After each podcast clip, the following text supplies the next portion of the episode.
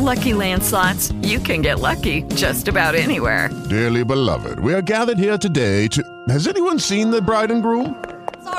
Sorry, we're here. We were getting lucky in the limo and we lost track of time. No, Lucky Land Casino, with cash prizes that add up quicker than a guest registry. In that case, I pronounce you lucky. Play for free at LuckyLandSlots.com. Daily bonuses are waiting. No purchase necessary. Void where prohibited by law. 18 plus. Terms and conditions apply. See website for details. Blog Talk Radio. You're listening to the Dynamic Dojo Show with Restita and Robert, your source for martial arts talk radio. 3, 2, 1, we're live.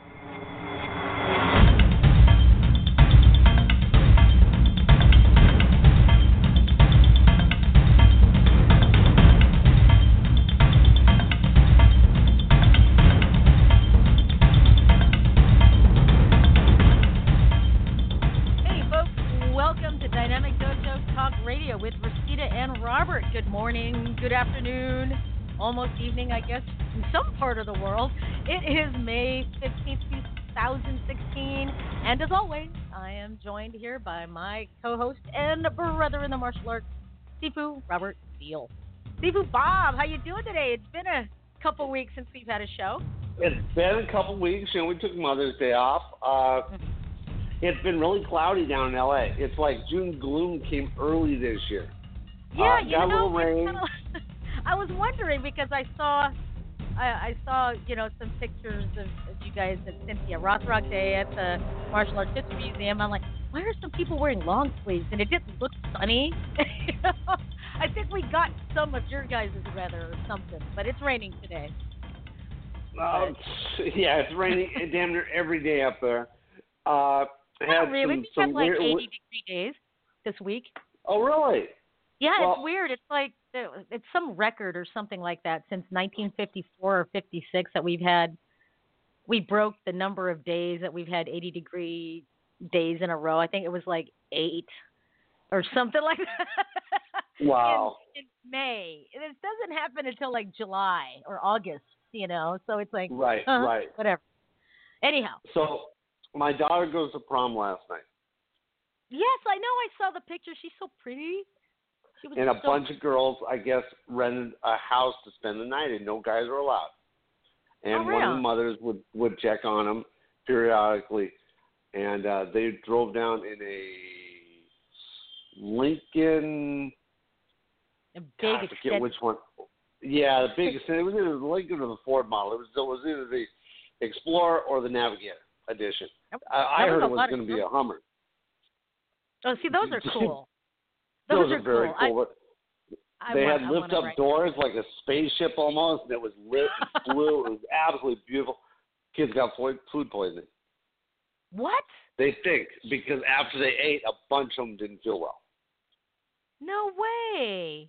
Yeah, so she said it was a huge disappointment. Well, they ate, at the prom, or they ate at a restaurant? Yeah. No, at the prom. Oh, man. She said she ate this nasty chicken that tasted like rubber, and a bunch of people ended up getting sick. It's always chicken. I know, isn't it? It's always chicken. It's not the fish. It's not the steak. It's the chicken that messes with you. You saw the guy who was very nice. How do I put this delicately? Because I didn't have to worry about any physical contact last night. Was that put delicately enough? Okay. Yes. No, I mean, let's just say it. I mean, he's gay. And you know what? I think the last show that we did, I said that, for me, gay men were my very best friends. I could go to the club with them. Straight club, bi club, gay club. I could go anywhere with them. And, they weren't like the flaming, queens or anything like that. They looked like guys. They acted like guys. It just so happened that, what they do behind closed doors was their thing. And anytime some dude tried to mess with me, they'd be all up in their face. And I was like, I love you guys. Well, they make the best friends, and you don't have to worry about nothing. And they're so clean and so polite. And it was funny because my wife, Jenny, met one of Bree's friends at like a Starbucks or something. They were talking. Mm-hmm. And this girl's description of this guy was, he's not gay. He's super gay. Okay. And I was like, no, wow, now I really have nothing to worry about. Yeah.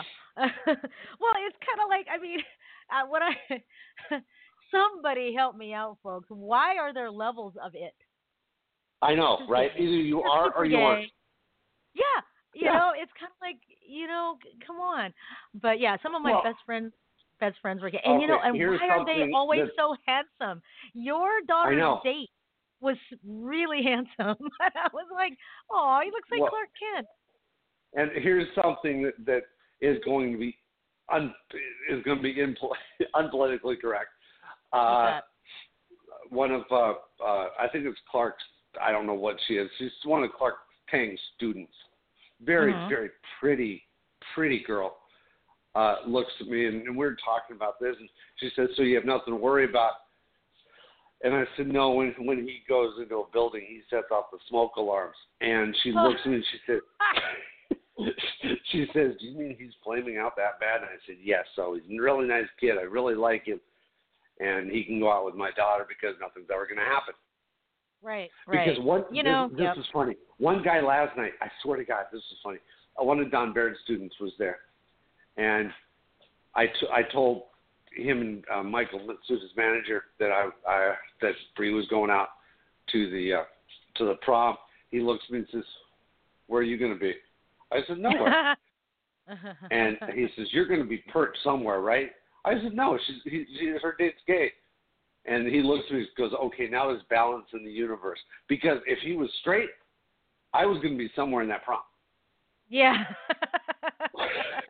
Right? Because I know what happened. I remember getting a call 3 years ago from one of my son's friends saying, "Can you come pick up Brandon? He's drunk."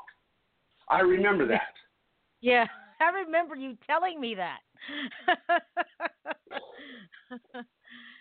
Yeah, when I went to prom, I went with an old boyfriend, and my dad didn't stay up, didn't even wait up, because he knew that I could take care of myself. I said, "Oh, don't worry, Dad. You know, something's gonna get broken off if he tries anything." He's like, "Oh, okay, good." Anyway, something's going to get broken off. That was a wow. Yeah. It's anyway. I'm trying to figure out, was that an adjective or a verb? Anyway, stay tuned, folks, because later on we're going to be talking about the therapeutic qualities of martial arts. Now, as martial artists out there, we all know that martial arts gives us mental discipline, and it allows us to gain physical fitness and get stronger and learn, you know, great fighting techniques and stuff. But we also know that it provides a lot of great outlet for stress relief. So we want to hear from you, our listeners, if you'd like to join the conversation about how martial arts has helped you deal with stress. Give us a call, 347-677-0699. It is our Sunday brunch show, so I hope everyone's listening. Don't wait until 6 o'clock tonight, because by the time you listen to this, it's 6 o'clock. This show's over. Give us a call, 347-677-0699. We'll open the phone lines at about 11:30 or so. So anyway, I got a couple other things for you. This is pretty funny. Okay. I heard these other couple jokes. I started telling them during my list. Do you know what you call it when you see a bunch of rabbits walking backwards? No. A receding hairline. Oh, God. you put two potatoes God. on. I did, yes.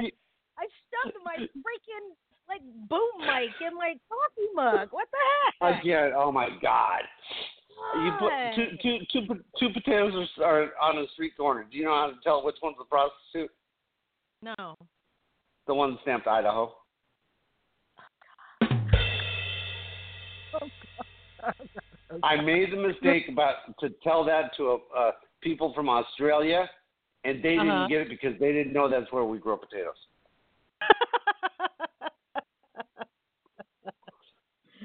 And then this was hilarious. I was driving these two very attractive women to the Shermer's Galleria for dinner, and I said, "So, do you plan on consuming alcohol tonight?" And they said, "Well, yes. In fact, we've already started. And if we hadn't started consuming alcohol, we wouldn't need you." And I looked back at her and I said, "Wow, if I had a dime for every time a woman told me that."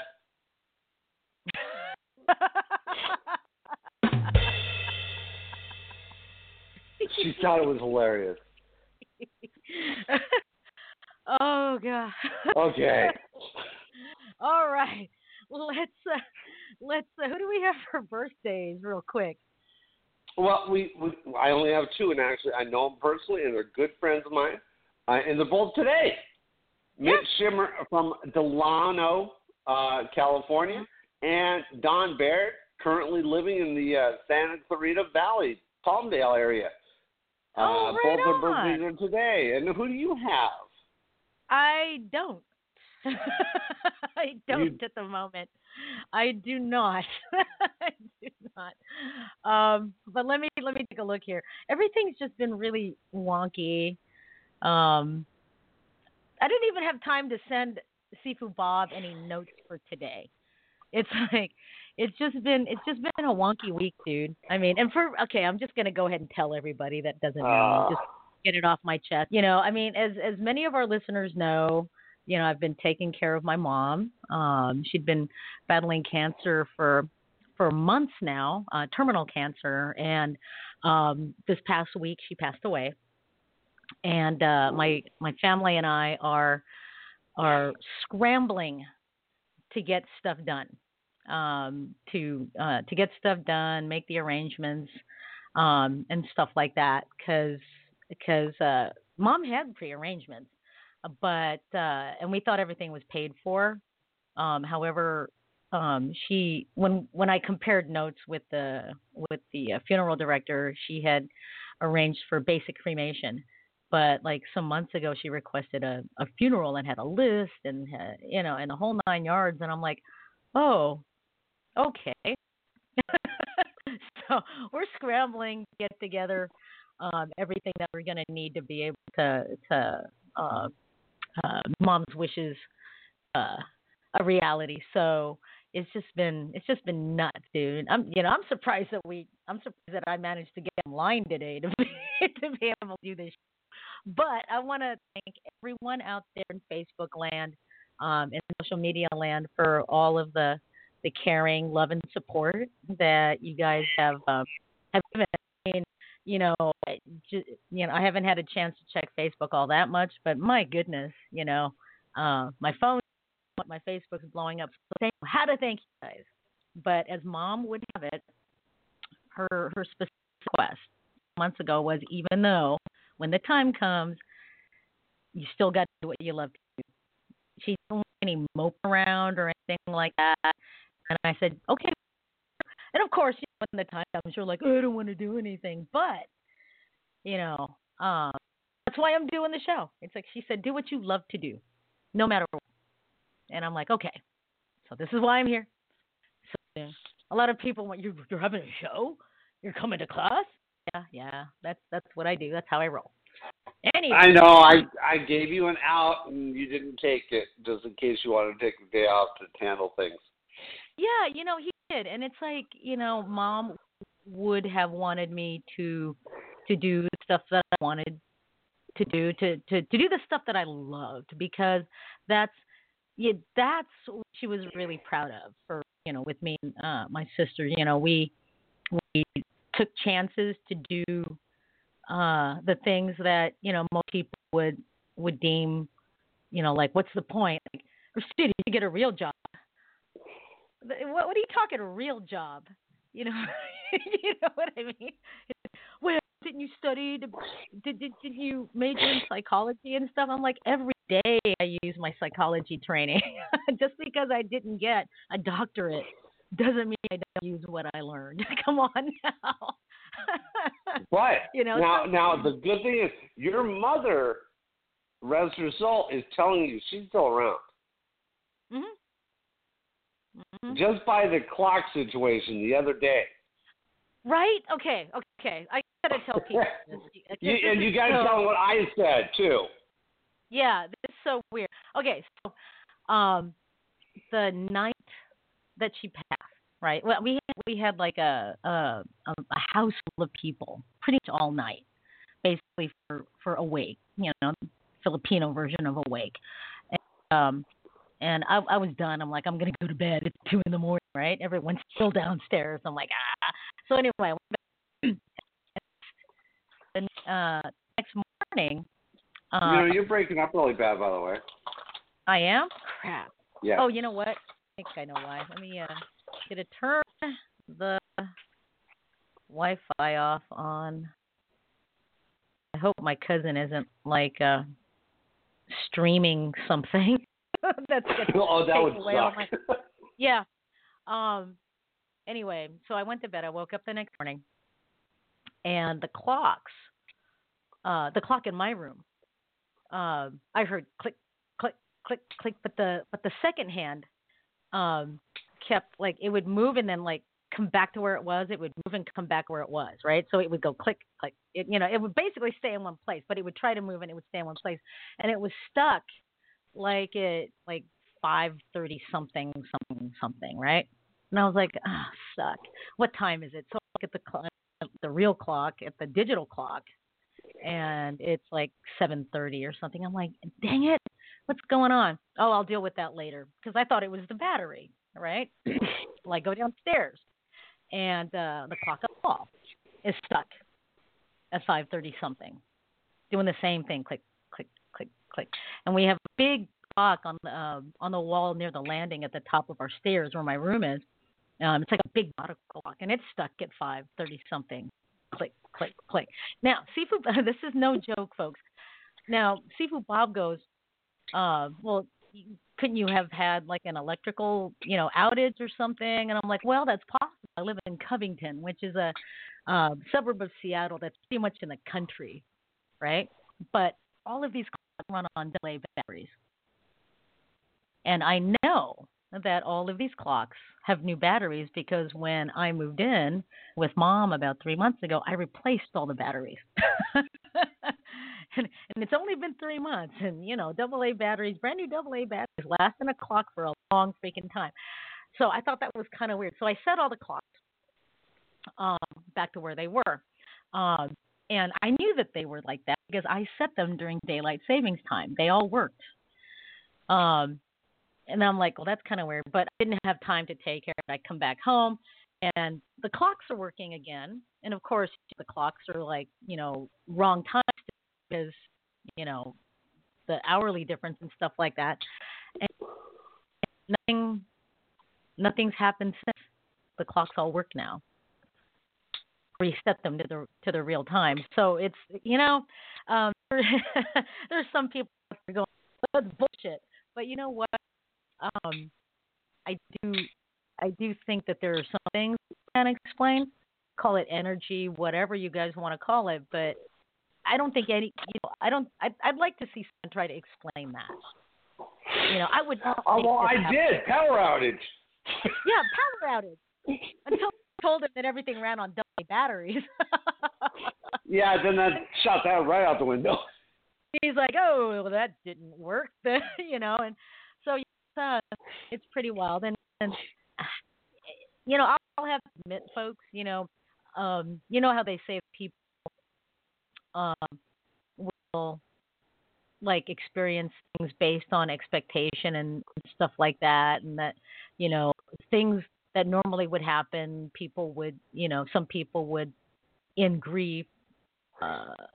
Kind of take it as a sign or whatever, but I kid you not, I think it was like Thursday night or whatever. I was here by myself because my cousins were out, and I don't know, it was like 9:00 or something like that in the evening, and I'm, dinking around, doing emails and stuff like that, YouTube and stuff like that just to keep my mind up. And I heard the front door open. And I know what it sounds like. I heard the front door open and I heard it shut. I go downstairs. There's nobody there. It's still dark downstairs. Okay, so I started to freak a little bit. Right? I was like, okay, must be the house selling. Per explanation, right? Right? Most people would say it's the house settling, or it's the wind or something like that. I'm sorry. It's like, houses settling do not open and close a door. Open, close, ka-chink. Click, click. It's like, what? Are you serious? There's nobody there. He could have, or it could have been your cousins, because, my cousin sometimes forgets stuff, so he'll, come back in and stuff. But it's kind of like, well, I would have heard his car in the driveway. I would have heard his car door shut. I would have, heard keys, key lock, and the whole 9 yards. And it's like, weird, right? Yeah. But I don't want to freak anybody out or anything like that, because it doesn't freak me out. It freaked me out at first. I was like, oh, well, whatever. But, we had similar experiences like that at my dad passed. For those of you out there that don't believe in ghost spirits or whatever, okay, that's great. You don't have to believe me, but just know that I wouldn't lie about this shit. So anyway. Let's move on. Okay, so I don't have any birthdays. I was looking too. So back birthdays for everyone having a birthday the week of the 15th through the 21st. I don't have a calendar for me. What day is that? The 21st? The 21st? This one is for you. I hope you have a happy birthday, a super extra special day. I wanna wish you happy birthday. May all your dreams come true today. 'Cause you're really one in a million, and you mean the world to me. There's no one sweeter than you to wish a happy birthday to.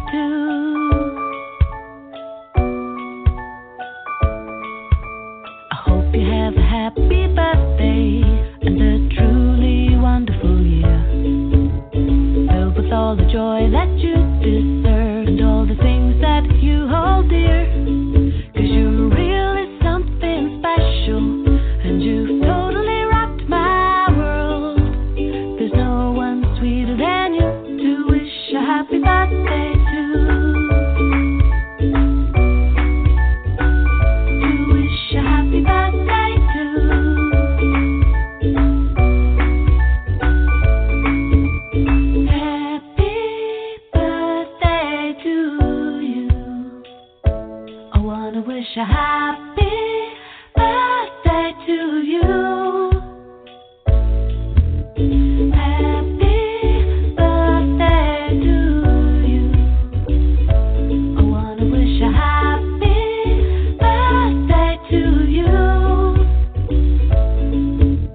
I hope you have a happy birthday, a super extra special day. I wanna wish you happy birthday. May all your dreams come true today.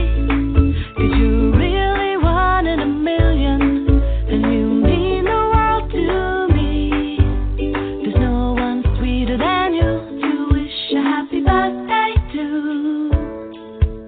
There's no one sweeter than you to wish a happy birthday to. To wish a happy birthday to.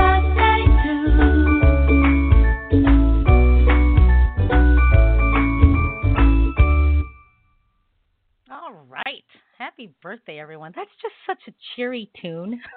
Yes, whether the people we're wishing happy birthday to are sweet or not. Yeah. That's right. Awesome. All right. Let's see our shout-outs and announcements. What do you have for announcements on your side there? July 9th, Dragon Fest 2016 comes to Van Nuys Airtel Motel. The booths are sold out. They've got 70 this year. They had 40 last year, so they almost doubled.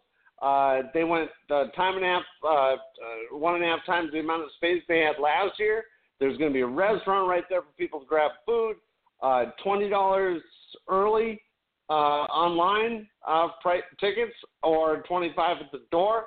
It's going to be well worth it. You're going to have Olivia Gruner, James Liu, Cynthia Rothrock, Don Wilson, possibly. Now, the reason I say possibly is because if they get a paying gig, they got to go. It's going to be Danny Trejo. He's a friend of my wife's. I can't even think of his name right now.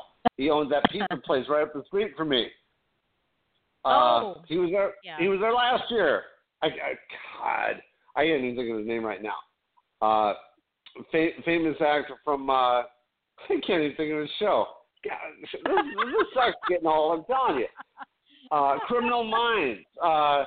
Montaigne. Joe Montaigne is supposed to be there. He was there last year. A bunch of people are going to be there. Doug Wong, Carrie Wong, Carl Cotton.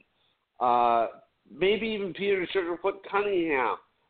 There's going to be a live demo from the Shaolin monks, taiko drumming. I think Jennifer New from the Wing Chun Temple is going to be playing some music for us. It's going to be a great weekend. Yes, it is. So get your tickets online, folks. I think them at mamuseum.com. And I forgot how much the entry is, but you know what? It's very affordable. Get your tickets now. Print them out now because it'll be a lot easier than standing in line and having to buy them there at the door. It's going to be awesome. We'll be there. Stop by the Dynamic Dojo Facebook booth, pin, a lot of great people are going to be there. And we're going to be next. And we're going to be next to Kathy Long. She will be joining us this year. Yes, Kathy, for people that don't know, Kathy, we've kind of adopted her as kind of did, actually. We've kind of adopted her as a periodic guest co-host, a regular. And she'll be joining us quarter. So her next appearance is going to be next month. And... just great contributions to the show, really supports our show.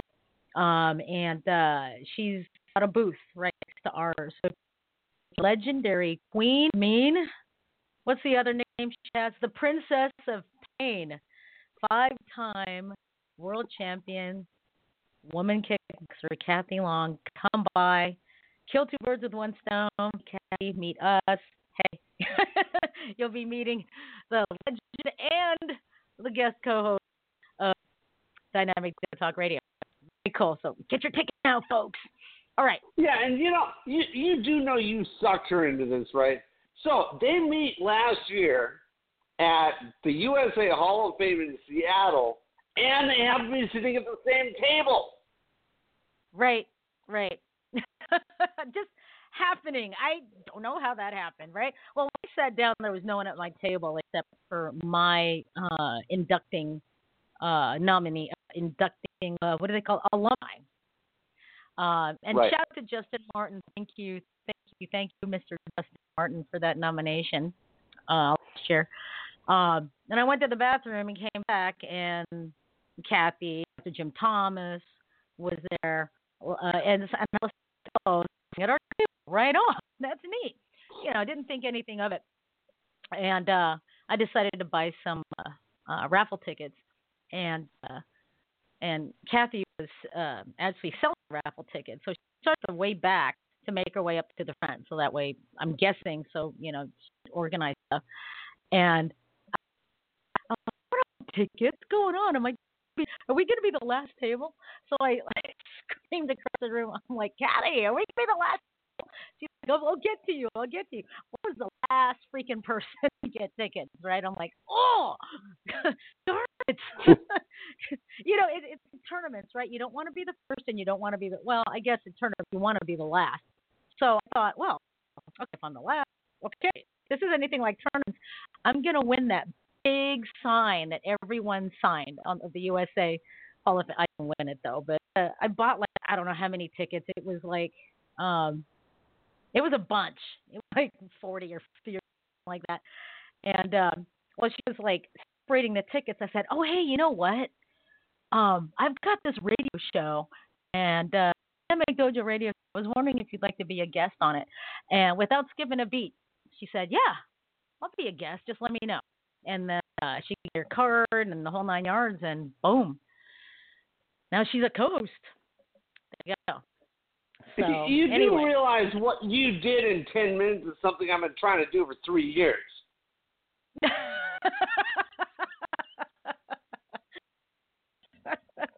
No, I mean, well, how often do you ask people to be guests? I mean, if you see her once a year, if you see someone once a year and go, hey, you want to be on it. But I mean, have you ran into her a lot?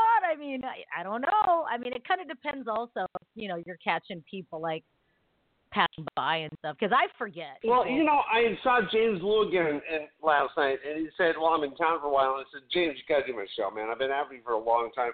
I should just get you to talk to him. Rope him in, grab him by the balls, and say, James, we've been after you for over 3 years here. Come on. You know what? Okay. If he's a dragon. I know. I went over the line. Okay. I understand. Yeah. If it's Dragon Fest, I will ask James Liu. He's supposed to be there. Yeah. But I will email him. I will try to do something I've been trying to do for a long time before you come in and show me up again. Now, wait. You know what? I was trying to get Kathy from the beginning. 3.5 years now. You did it in 10 minutes. You didn't only get her to be on the show. You're getting her as a guest co-host every 3 months. God, you suck. She volunteered the every 3 month thing. She did that. Boom, boom. No, I mean, she say that she really supports our vision for this show, and that's community, yeah? Sure. And, we've got an awesome sense of humor. So, hey, okay, let's move on. What time is it? It's like 11:32. Hey, we were supposed to open the phone line, but we'll do that in a little bit. All right. More announcements. Mass Hall of Fame, 2 events this year. So the most recent one is going to be June 4th at the Hilton San Antonio Airport. At the let me get the thing up. No, my notes. Here we go. Hilton San Antonio Airport award ceremony. There's going to be an award ceremony and the whole red carpet thing and the whole nine yards. And our keynote speaker there in San Antonio will be none other than Frank Dukes. Now, the second event is going to be in Columbus, Ohio, June 18th at the Sheraton Columbus Hotel at Capitol Square. And the keynote speaker there is Sifu Alan Goldberg. Now, if you haven't gotten your tickets yet, get your tickets at Masters Hall of Fame, an alumni or a nominee to go. If you want to go and support all of these great masters being recognized for their contributions, go get a ticket. Okay, tickets are going really fast, and especially that we're getting into the last week, it's going to go really fast. I won't be surprised, Bob, if they in the last 3 days before the event. It always does. Remember, it does that every year. Yeah, every year. Every year we go, oh, my gosh, are we going to make our minimum? Oh, my gosh, no one's in their paperwork. Oh, my God. And then, boom, poor Dana is inundated with all this paperwork and payments and orders for rings and geese and stuff like that, and poor Dana. A shout out to Dana first. We love you, Dana, Mrs. Dana Heck, the wife of our CEO, Dan Heck. She does so much for the organization single-handedly. I mean, me and Bob will be like, what can we do to help? What can we do to help? And sometimes we feel like we get in the way because a way of doing stuff, and we would get in the way. Right. And then, then we get that look every now and then of go away. Go away. Don't talk to me right now. Well, we're living right. We're walking away. Unless you have – well, one time I got this look of go away unless you have booze. Right? If you have booze, you can stay. Yeah. Otherwise, get out. Yeah. Or unless you're delivering something that I need to give to people, go away. Yeah. That's right. So anyway, mastershallofFame.org. Get your tickets now. And I want to remind all of the nominees out there. Doesn't matter who you were nominated by. Nominees out there, please, please, please get your nominee paperwork and banquet reservations as soon as possible. The Texas event, June 4th, is coming up real quick. There's only like 2.5 weeks or something, 3 weeks or something like that. Please get your stuff in. Not like it's really not like reserving tickets for a.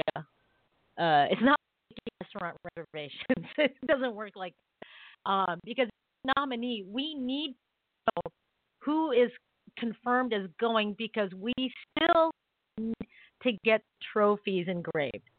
And if you wait until the last week, sorry, you know, I mean, we only have like a week leeway. I mean, when those trophies have to be done within a week of the event, period.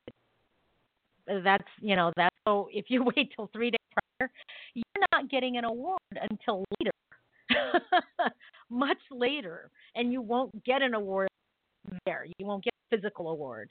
So please, to make your night special, get your paperwork in as soon as possible. Okay, there we go. That's our plug as part of the board of directors. Get your stuff in, folks. All right. Bob also wants to send a big shout out to a good friend of ours, a supporter and listener of our show, Master Alan. We want to send a shout out to his TV show, Sidekick TV, and I don't remember what station it airs on. Do you remember, Bob? There in California. No, it has like 4 letters. It's on the internet, but it does. Do live. It's from Vegas and it's from LA. Like the other day, Thursday, he did a show live from LA with Cynthia Rothrock. Yeah. So we want to send a shout out to him. And if you haven't seen the show, it's very informative. Hanshi Allen is a really funny guy. You can see the archive of his shows on YouTube. Just look up Sidekick. As a sidekick or buddy, Side TV, or Alan Woodman, E-N, Woodman, W-O-O-D-M-A-N. So right on. Shout out Sidekick TV. Right. Yep. All right. Well, with all that said, I think it's time to move to the news. All right.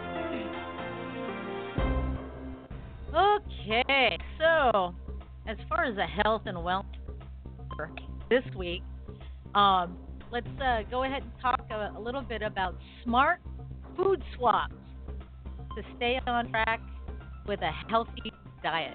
Now, whether or not you're thinking of losing weight or you're maintaining a healthy diet, sometimes it can be a challenge. I mean, because if you're losing weight, there are rules to follow, right? And especially if you're trying to lose weight, once you hit your weight goal, then it's a matter of maintaining that, right, and staying on track. Here's some tips to maintain a healthy diet, or if you're losing weight, to stay on track with that. Number 1, use a food journal. Try keeping a food log of everything you eat in a day, and as hard as it may be, it holds you accountable for yourself, and it's also a reflection of your personal patterns over days or weeks, and it makes it easier for you to find ways to optimize your food choices. Now, identifying and addressing your bad eating habits is the first step to finding a practical solution. All right. Number 2, this is kind of a no-brainer, but we live in America where portion sizes are, supersized. You want to be well of your portions. Healthy food choices are the first step in a wellness plan or a healthy diet, but all calories count. And if you're not aware of portion sizes, you could wind up eating a lot more than you want. There are easy solutions. buy single-serving portions of chicken breasts instead of the big Costco-sized things, right? Get extra lean ground meat. Look for 1 pound total when buying ground turkey or poultry, and divide into 4 equal parts.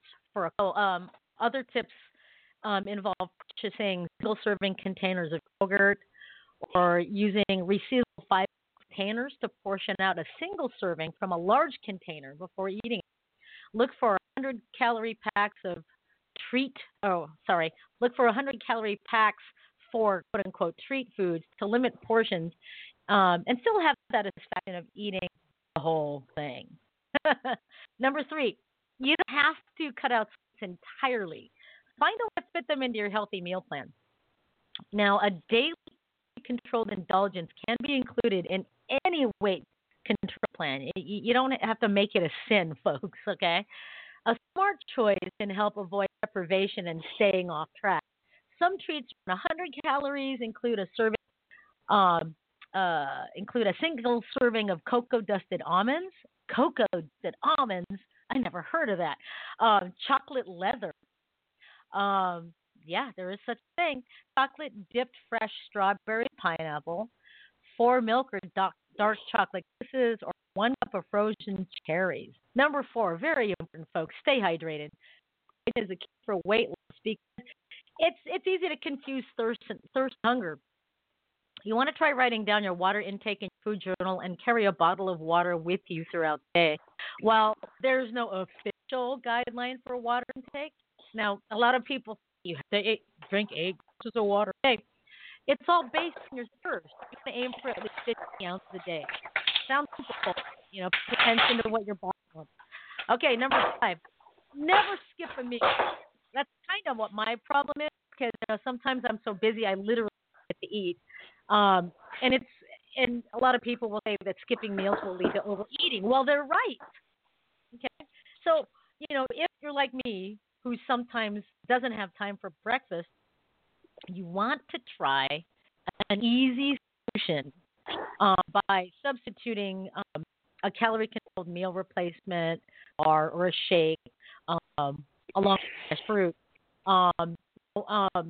One shake that I've heard of is called and each of them have about 30 grams of protein, which is more than a chicken breast, mind you. They're low in sugar and just have 200 calories. If you pair that with fruit, it sounds like a nice meal to take in the car with you.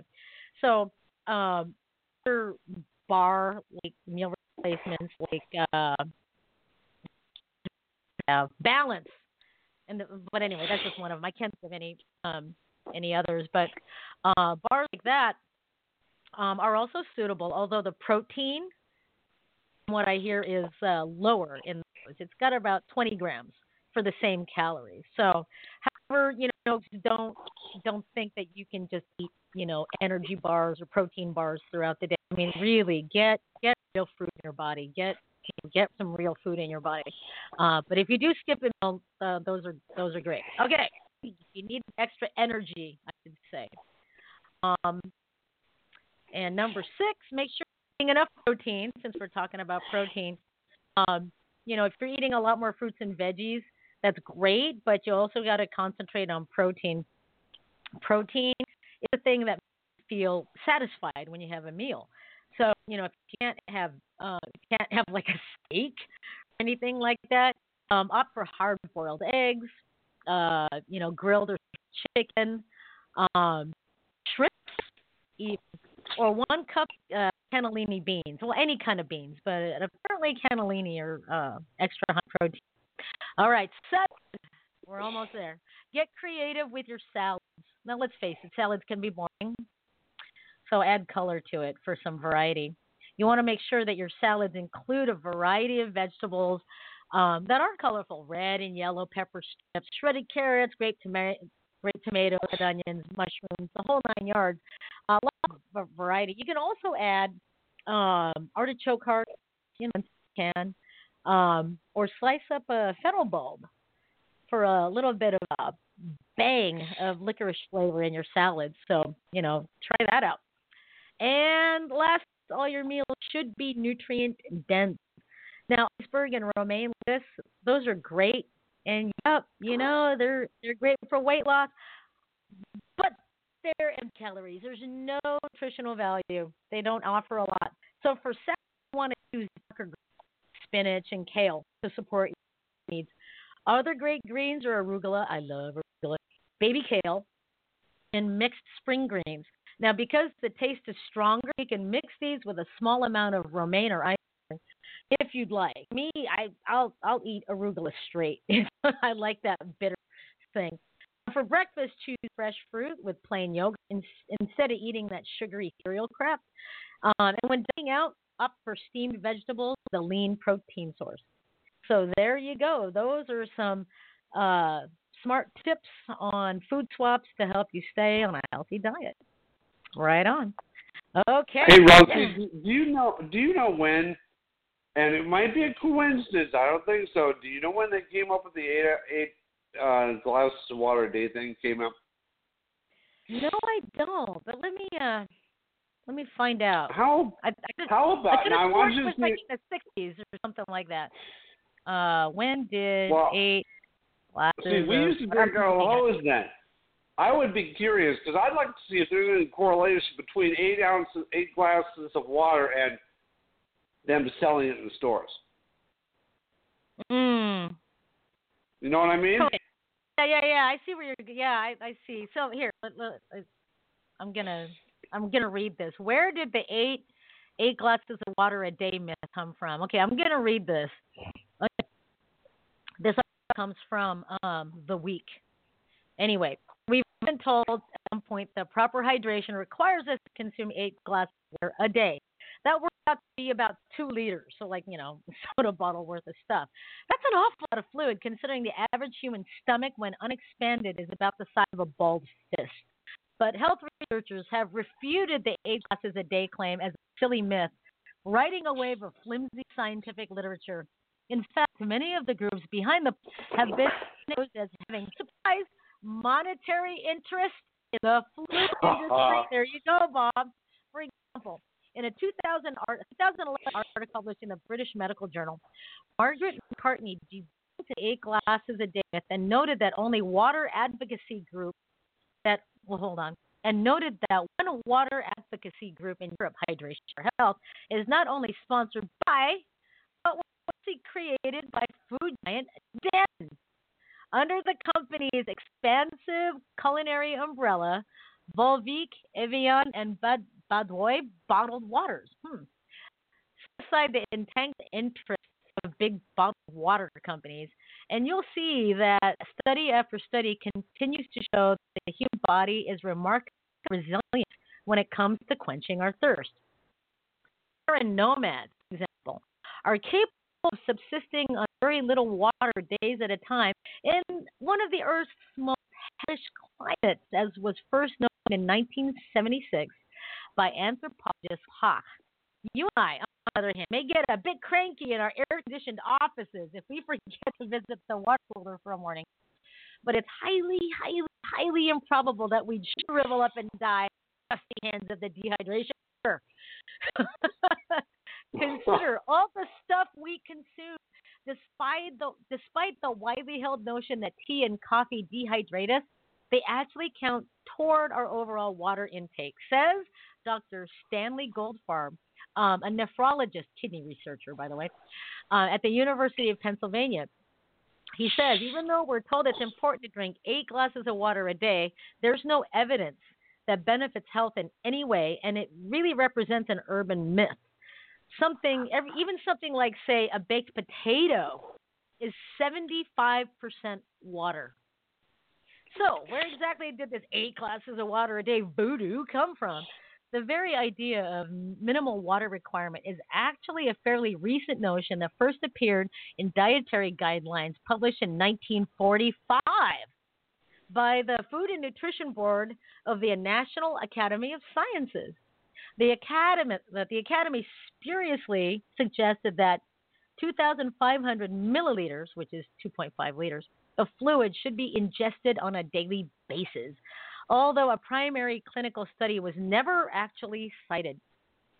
The idea may have been at least partly put forth by Frederick J. Stair, an influential 21st century nutritionist and founding chairman. Okay,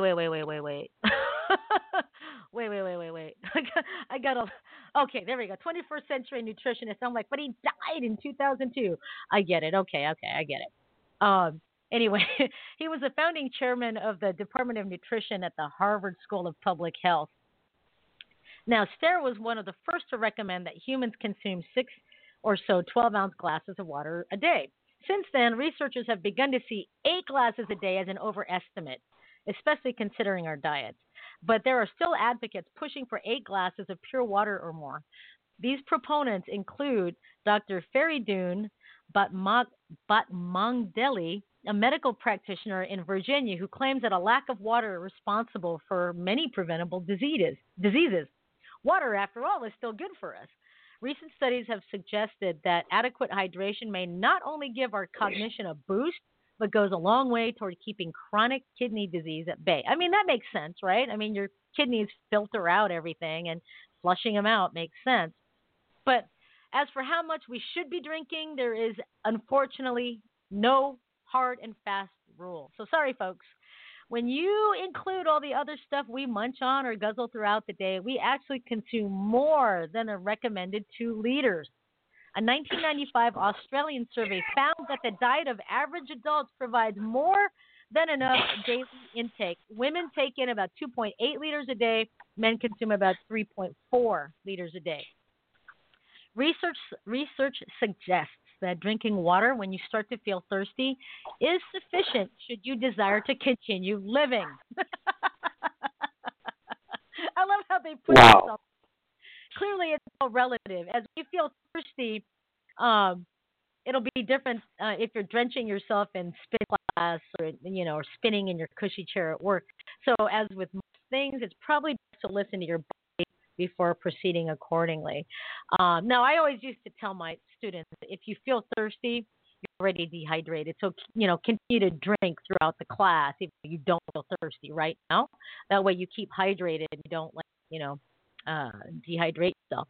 So anyway, that's where the myth came from. So FYI. And you're right. It's all about big water. So anyway, It looks like we have someone on the line here. Let's go ahead and take a call. We might as well just open the phone lines, but we might as well. Quick. Yeah, let's go ahead and take the call real quick, and then after we take this call, we're going to take a short break.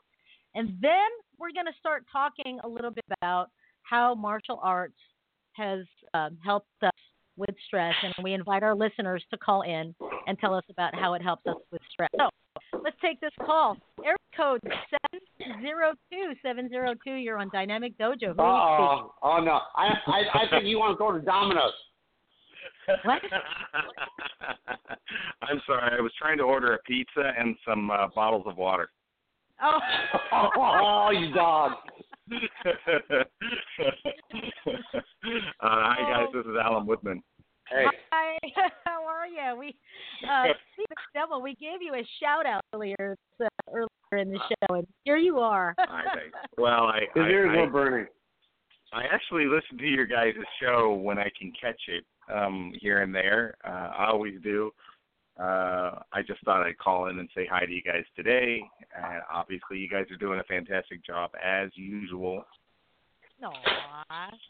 Aww, thank you. Well, I meant just you, Rafita, not Bob. But I know that's why I didn't say thank you. Because I heard the zinger coming, I just didn't know when and where. No, Bob is a great guy. So is Steve. Both of you guys do a fantastic job. I'm just checking in. Hey, dude, I live in Vegas, and you gotta drink water here all the time. Oh yeah, you have to. That's a given out there. The temperatures in the 90s all week this week, so it's oh my god, it's ready to go, But just calling in, just saying how you guys doing? I hope everything's going good. I heard the shows always, you guys always do great shows. So thanks for calling and say hi. And we're just kind of shooting the breeze here. We're going we're just flying by the seat of our pants today because they were kind of that's how Bob lived his life. That is, absolutely. That's how I live. That's how Bob rolls. That's like that. That's how we've never been this like late opening our phone lines. It's kind of, normally we open it like half hour, but you know it's like you know whatever. Today I was treating it more like you know whatever meh. Or, you know, that kind of thing. Well, we do today we're on Hawaiian time. We'll do it when we do it. Yeah. Hawaiian we'll get there when we get there. Right, exactly. Yep. Well, you know, I gave you guys a shout out for on the Sidekick TV show this last week here. We were doing our show in Hollywood at Cynthia and went great and Bob was really mean to me afterwards, thinking that he was not welcome to come. But, of course, he's always welcome to come. I'm going to say this on your show so he can play it over and over again. So he can hear that he's always welcome to come to anything that we're at. So. Now I have proof. You should have showed up.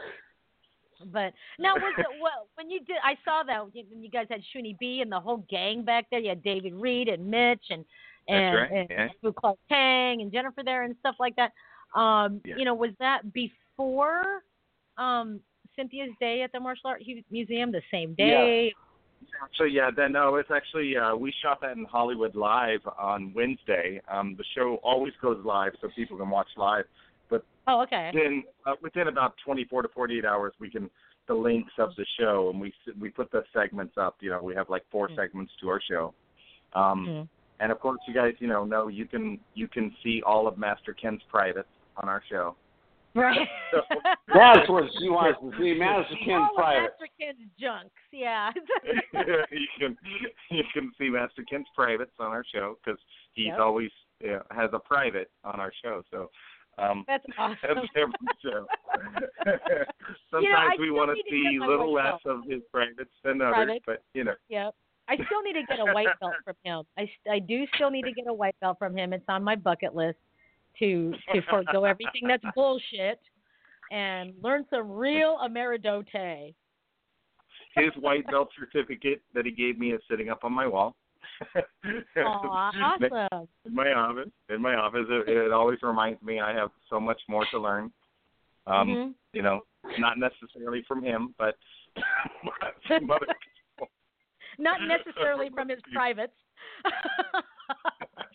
I don't know how private I would get with Master Ken, to be honest with you. You know, man, that takes private lessons to a whole new level.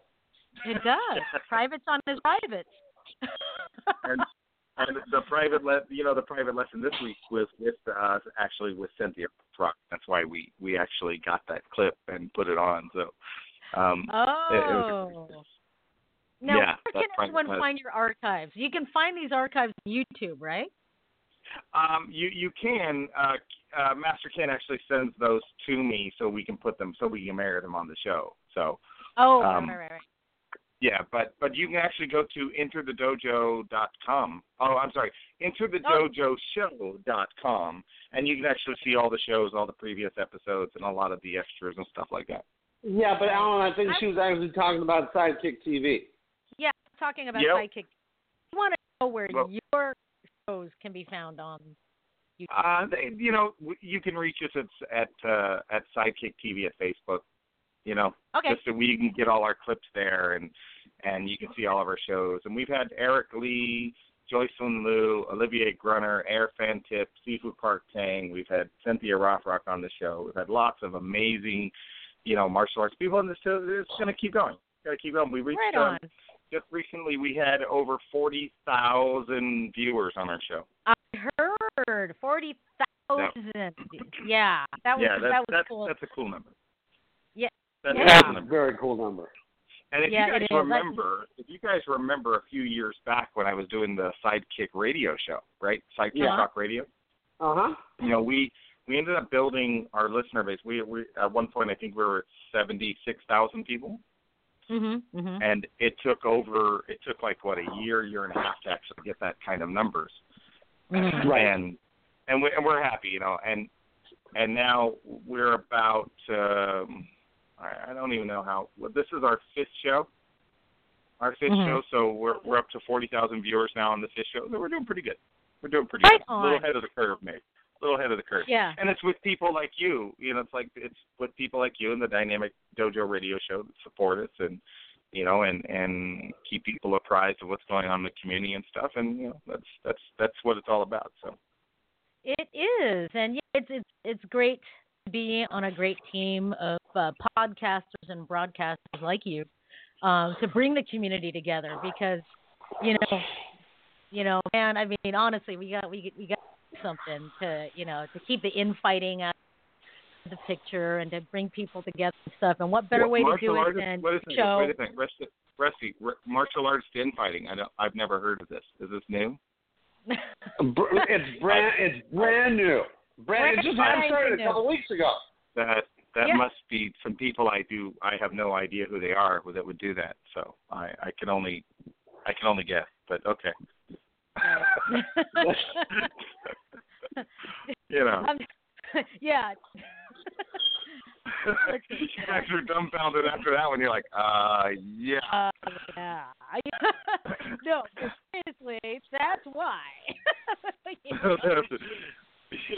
You know, look, that's why all of us need to stick together because that we don't ever hear about it. So you know, here's the truth about it, and you know, it's what I show. I mentioned it on the TV show this last week, and you know, it's been my number one thing is that you know we as martial artists we have to stop all this trash talking. You know, I'm better than you are. My art works, yours doesn't. Kind of crap, and just really start working together. If you know somebody that's promoting, that's doing a martial arts tournament, promote the tournament. Have people go to it. If you know somebody that's doing a seminar at their school, promote it. Have people go to it. Bring your students. Bring yourself. Just if it's just you, just show up and show support to that person because one person more is one person more than they had a minute before you walked in the door, right? Exactly. And it goes so far. I mean, you and I, look, we all know this. Bob knows it. I know Rusty knows it. Anyone who's listening to the show, I'm telling you, you know how you feel. If you throw an event, you have a special guest at your school or something, and you feel a little lackluster when you don't have the support that you were hoping to have. But when that one person more walks in the door, you know, you light up. You're like, oh, you know, this person came. That's great. And it wasn't about the money. It was just having people in there and supporting and being a family is what we're supposed to be doing, right? So exactly, you know, right.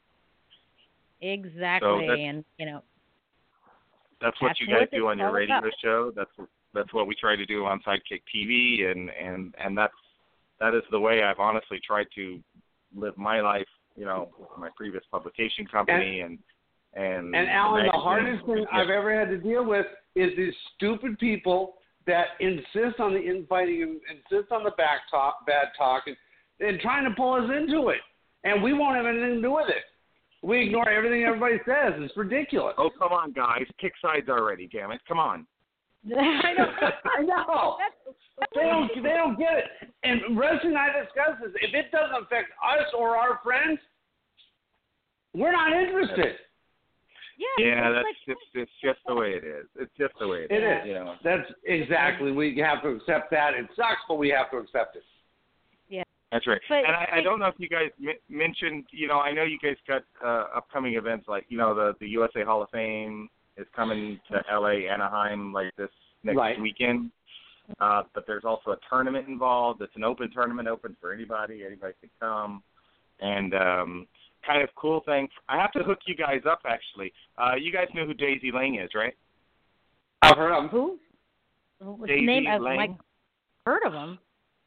Yeah, I've heard Daisy of the name. Daisy Lang is she's a... She's been multiple time world. Yeah, she's been multiple time world women's professional boxing champion, and at one point she held three titles all at the same time. She held she held bantamweight, super bantamweight, and flyweight championship belts all consecutively at the same time. And how do you do that? Right, that's insane, right? Yeah. Wow. And she started off in karate. She started off in taekwondo and karate and worked her way into mixed martial arts.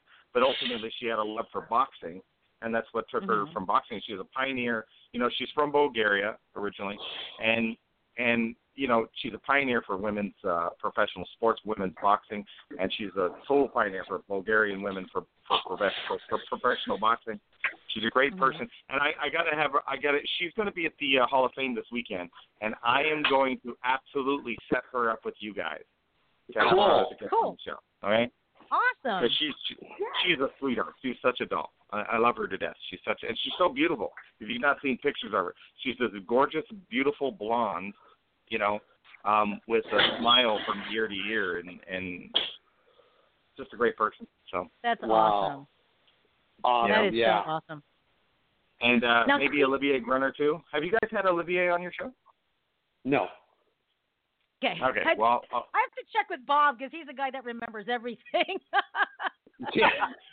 I'll hook you guys up with. I'll make sure Olivier calls in some point, and it can be a guest on your show. That would be cool. Art was going to try to get him on, but conflicts.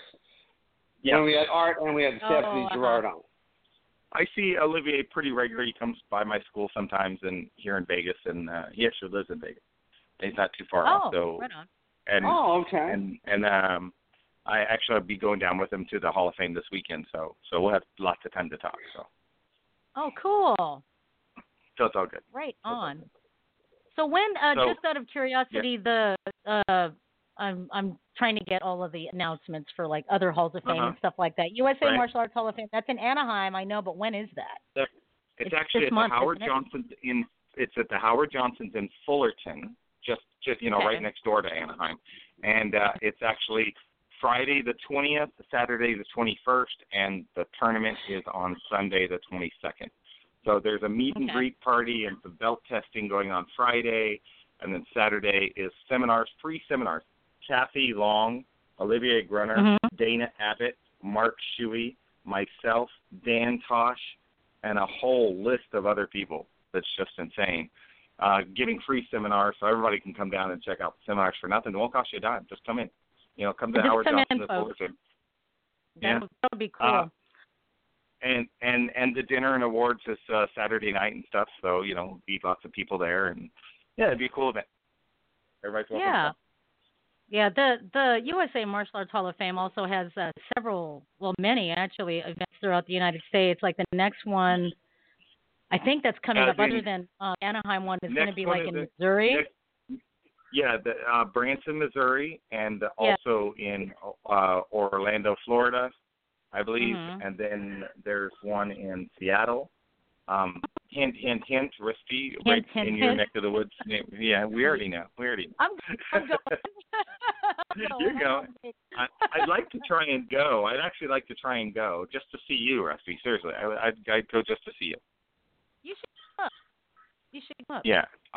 I only if Bob's not coming. I can't guarantee anything. I'm trying to get him to come up because I nominated him, man. I know. Yeah. Dude, you should. You guys. I know you guys are part of the Masters Hall of Fame, and that's actually they're doing an event in Houston, right? Am I correct? Or right? San Antonio. I'm sorry, San Antonio, and that's coming up in next month. Yeah, June 4th. Yeah, right. There's also and that's when's the Houston? Because I know USA Martial Arts Hall of Fame has one in Houston. Oh, that's in August. In August. Yeah. That's correct. Yeah, that's near the end of August, 26th, I think. Yeah, something like that. Let me double check. And then there's the Universal Martial Arts Hall of Fame is having one in Houston the week right after. Oh wow! Oh, geez. Little too many. And then and then I know that the Masters also has one in Ohio, right? Yeah. And then the Dragon Fest is in July, and I better see you guys at Dragon Fest. You guys are coming to Dragon Fest, right? We've got a booth. Yeah. Kathy Long is going to be right next to us. You guys. Okay, I'm going to be on the other side of the room, thank God. But other than that, I'll be happy to see you there. Yeah. Well, remember, we're all going out to. I'll have you make your own reservations, because if I call this place and I say I've got 30 people coming, they're never going to believe me. So we're all going out to dinner on Saturday night after Dragon Fest to celebrate Rusty's 50th. Oh, woo! Really? And that's amazing because she's only 38 years old. So I know, I know. She's been studying a really long time. I've 12 years in the womb, obviously. It's 12. Yeah, exactly. I've kept it a secret all this time. I'm really not 38. But yeah. Come out to dinner with us. I'd love to have you be a part of the 50th. Half century on this earth. I couldn't think of a better way to celebrate than being my great. So. That's fantastic. I turned 49 the weekend of the Dragon Fest, as a matter of fact. Really? Okay. Yeah. Okay. So then we gotta do it. We'll double up. Yeah. And don't forget the Super Show, the Martial Arts Century's big, Martial Arts Super Show here in Vegas. The week before that, isn't it? Yeah, it's like Tuesday, Wednesday, Thursday of the week before, I think, or the same week, the first week of July. One of these days, Bob, we need to go to the Super Show. One of these. Well, Super Show. You do know next year that the Madness Hall of Fame, if everything works out, is going to be in conjunction with the Super Show. Really? Oh, really? What? Yes. Did I miss the memo on that? Yes, you did. In Vegas? I missed the memo. Yeah, in Vegas next year. Oh, that's right. Cool. Right. Okay, no, never mind. I remember that one meeting that we had. He said something about. Okay. Well, then we're gonna have to do it. Well, that would be awesome. That would be cool. Yeah. Anyhow. Yeah. Right on. Yeah. I actually was texting with Pat Johnson. Pat Johnson, I think, is going to be here this year at the Super Show. Cool. Cool. Dana Abbott. This, am I correct? This weekend, actually, there's something really cool information for you guys. So you know Dana Abbott, right? Dana Abbott, the sword master, the sword man himself. And of course, he's the one who actually manufactured, produced the line for Century of the padded swords, right? Right. For Bato, right? Where you just go all out, Yeah. Well, cool. He and I have been actually working on this for a little project for the last year. He's actually made some spears. Really? That are the same material, and we're actually going to try them out at the Hall of Fame this weekend, he and I. Because I don't know, you I'm a spear guy, right? I've competed with the spear for 20, 30 years. I love spear. I love the Japanese spear. Yari, yeah. The yari, right? And Dana and I last year, he loves the spear as well. Everybody knows him for the sword, but he loves the spear as well. And so he and I were talking about it last year about getting something together for that. And he and I were talking about maybe working on a book or a DVD set that potentially probably still going to happen, I think, this year or next. But we're going to try out the spears, the padded spear, so you can go all out with a spear. With an opponent, two spear, or a sword and a spear. We're gonna, it's safe. Cool. So it's all padded. It's all padded up. There's no tip. There's no metal tip. But the spear itself will have a padded end, and the spear itself is the staff of the spear is also padded. So you can use the back end. You can use the middle, and you can strike with the spear tip as well. And of course, you have to wear face shields for this, and gloves. This is a full contact. Let's see how many times I can hit the guy really hard with your weapon. Right.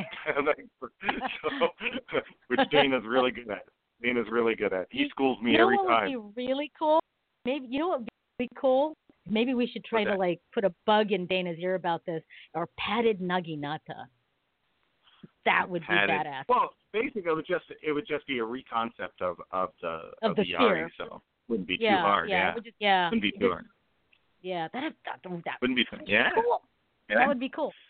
Anyhow, so and then we're working stuff out right now. We're working stuff out with Black Belt Magazine. Hopefully, I'll be featured. So Dana and I are working on something with the spear to be featured in Black Belt Magazine for this at the end of the year next year, and I'm talking to them about doing some feature articles on Hojo Jitsu and myself in the magazines for next year. So we'll see what we can work out and go from there. And you know, of course I missed you. We had a grand opening of my my Las Vegas self-defense center here. I opened up a full training center. And Rusty, you will like this because the space is being donated by a senator who I do executive protection for. He's running for state senator. He owns the building. It's a community center, and he's given me the training space. I have no bills. And what we do is we train for free. We teach for free women's self-defense courses all the time for free. And we have two abused women's groups. One's called the Ladies Surviving Abuse, LSA, and you can find them on Facebook. Terry Baldino does that. They come in once a week with their group, and we teach them, you know, practical, you know, ideas of self-defense for women, and, of course, the Shade Tree, which is here in Las Vegas as well, you know, who does women who survived abuse. And it's actually a facility that they move women into. There's no guest allowed to ever visit. The location is secret. You know, the women come to my school, and you know, we train them there, and we teach them some self-defense. So we build their self-confidence, self-respect, and, of course, give them self-defense. So, you know, it works out well. So. Very cool. You know, Alan, I love that you're doing that. We had a guest on our show about 3 years ago. Lisa King set us up with her. Her name is Mina Kim, and she was tired of getting her ass kicked by her husband. Went out and studied Thai boxing. Yeah. This is like from that Jennifer Lopez movie. Yeah. He tried it for one last time, knocked his ass cold. Knocked his ass out.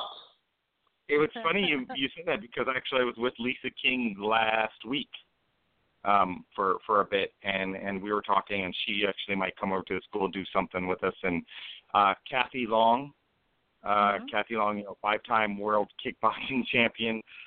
You know, I've talked to her. We're going to see if we can get her out to Vegas and help. She's all about that. And also Daisy, who I mentioned earlier, was really excited. She we're going to talk this weekend about maybe setting a date for her to come out to Vegas to help teach some of these women and talk about a seminar. That'd be, you know, cool. Dude, do you know what was funny about Kathy? When she started martial arts, it was really funny the way she said this. She was accosted walking home from class one time, and he says, "Hey," and the guy said something about, "Hey, baby, are you working, or do you want to work tonight?" And she looked at him. Are you looking for work? Go to work. And she looks at him and says, "I don't know. Do you want your head shoved up your ass?" I was dying. You know, she should have said, "Yeah, let's go to work. I'm a professional kickboxer." Oh, no, this was in her early stages. This was like, she was like a green belt. Oh, wow. That's pretty well. Yeah, when you I met Kathy before her first title fight, actually. Right. In Bakersfield at Eric Nolan's school. And, you know, she was phenomenal then, and I still don't want to hold it back for her now. You know, it's even harder now.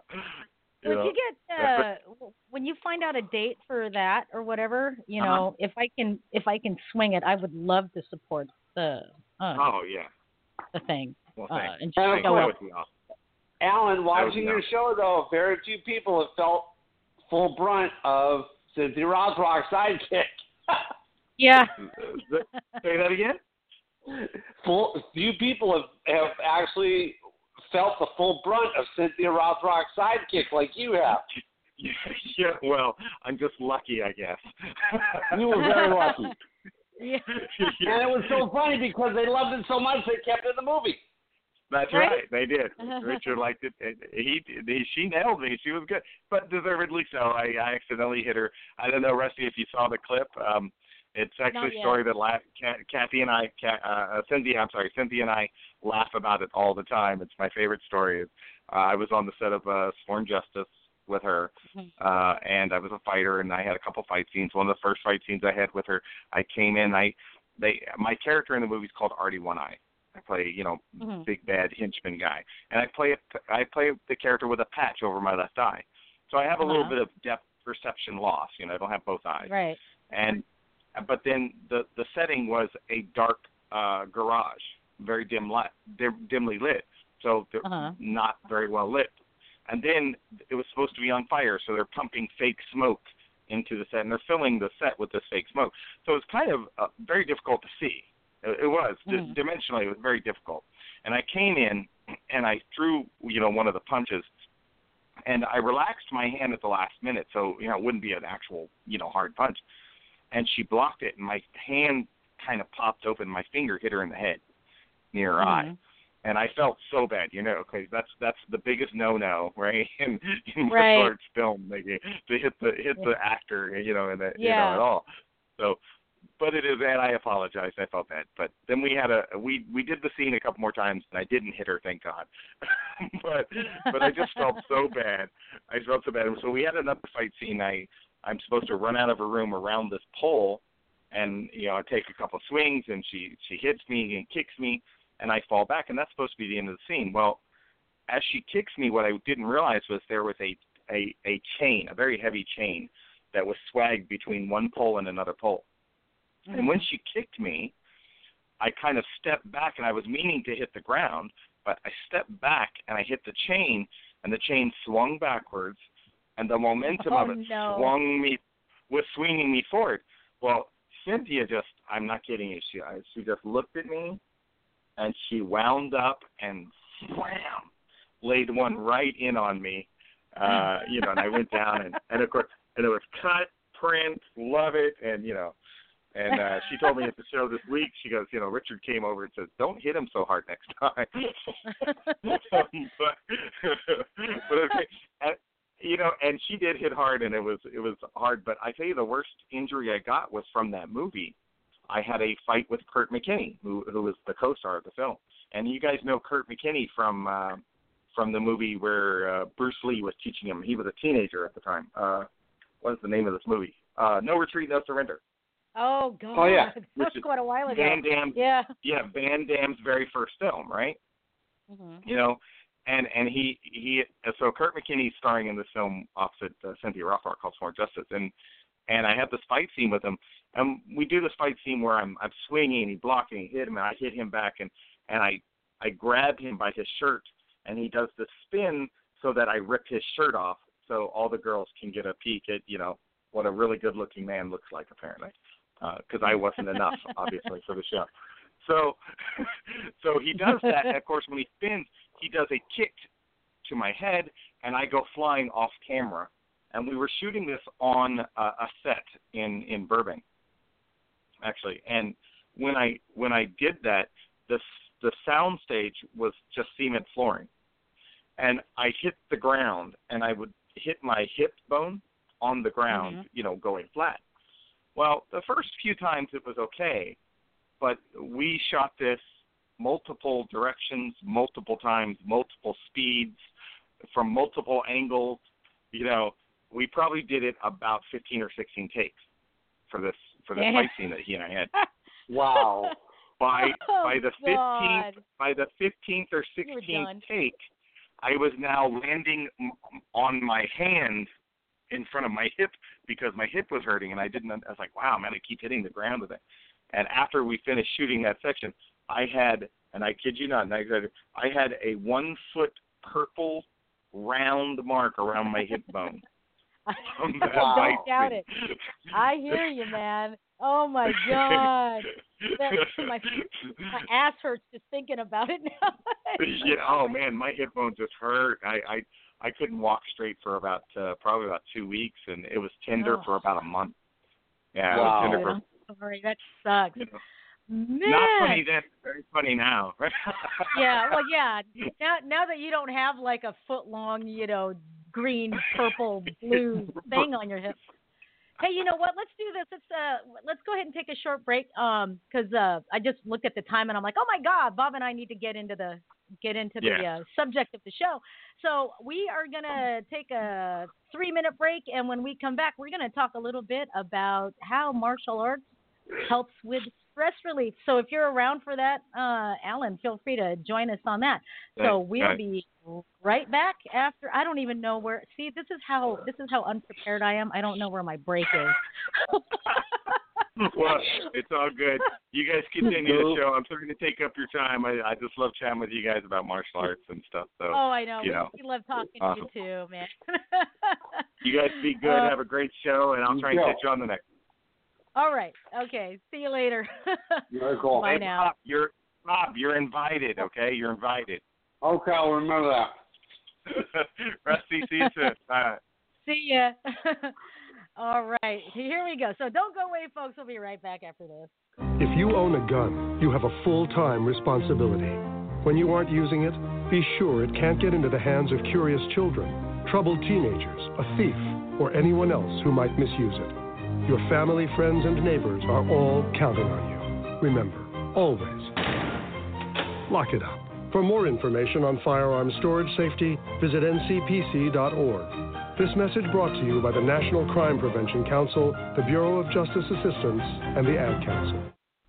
Dear parents, much of what we learn in this world comes directly from you. Whatever your message is, it will become part of us forever. Please teach us to accept one another. Teach us to respect one another. Please, do not fill our minds with hatred. Do not expose us to bigotry. Do not teach us to judge each other by race, religion, orientation, or the color of our skin. Teach us the concept of tolerance. Teach us to understand one another. Teach us to accept people of different cultures and persons with different beliefs than yours. Please help us to create a world where every man, woman, and child is treated equally. Dear parents, please don't teach us words of hate. We learn from you every moment. If you use certain words which might be hurtful to others, we will repeat that word. Please don't show us acts of hate. If you act against people of different faiths, you will repeat your actions. Dear parents, we are your children, and we are relying on you to help us create a world where every person is tolerant of one another. Inside this little Burbank building, this is the first museum in the world dedicated to martial arts. It really reflects on the style and the philosophy of each and every different culture. White eyebrow kung fu, monkey kung fu, the animal styles, Shaolin. Talking about the ninja here. Japan had the samurai. Here we go into our Korean section. In fact, every corner of Asia and the Pacific has its own martial arts. It'll be an absolute shame if one day you ask a kid and he doesn't know who Bruce Lee is. From the history of the Japanese samurai to the artistry of anime, enjoy a look into Asian culture by visiting the Martial Arts History Museum in Burbank. Hi, this is Frank Duke. This is Teacher Douglas Wong. Hi, this is Kumu Lua, Michelle Manu, and you're listening to Rosita and Bob on the Dynamic Dojo radio show. The only place to be to get the real scoop on the real things that are going on in the martial arts world.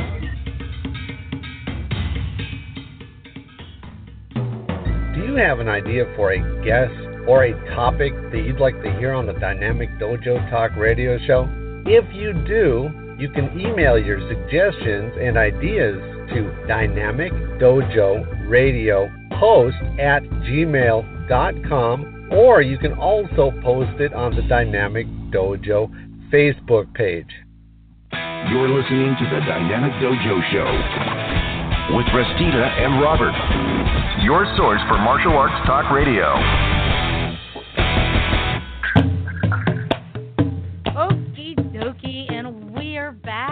This is Dynamic Dojo Talk Radio with Rusty and Robert. Welcome back, everybody. And we're now finally going to get to our subject of stress relief and the martial arts. But you know what? You know, Bob and I really love talking to Hanchi Alan Woodman. Is he Shihan Hanchi? What's his title? I forget. I just know him as Alan. Shihan Alan Woodman of Sidekick TV. Just love talking to him. Hilarious, funny dude. And sometimes we just lose track of time. Anyhow, so, you know, stress in the martial arts. Now, a lot of people tend to, you know, think, yeah, I'm just going to go into the dojo and pound some bags and get the stress out and stuff like that. But, you know, we all know, me and Bob, you know, we have to put out there the actual reasons why things work the way they are. Let's bring in a little bit of science, shall we? That's kind of how we are, just so people can understand what's going on. Because, you know, I don't know about you, Bob, but I'm a firm believer in that, once we're stressed out or angry or whatever, it's one thing to hit a bag out of anger and one thing to use, and another thing to use martial arts as an outlet for that energy, right? Because I'm one of those believers in thinking that anger, in this case, anger, it's a secondary emotion. It's not primary, it's secondary. Something caused you to feel angry, whether it's shame. This person shamed me, therefore I'm pissed. This person betrayed me, therefore I'm pissed. Stuff like that, right? Yeah, and it just doesn't help if you hit something when you're angry, because then you're hitting things when you're angry. You know what I mean? Which means that you're more apt to hit people when you're angry. So,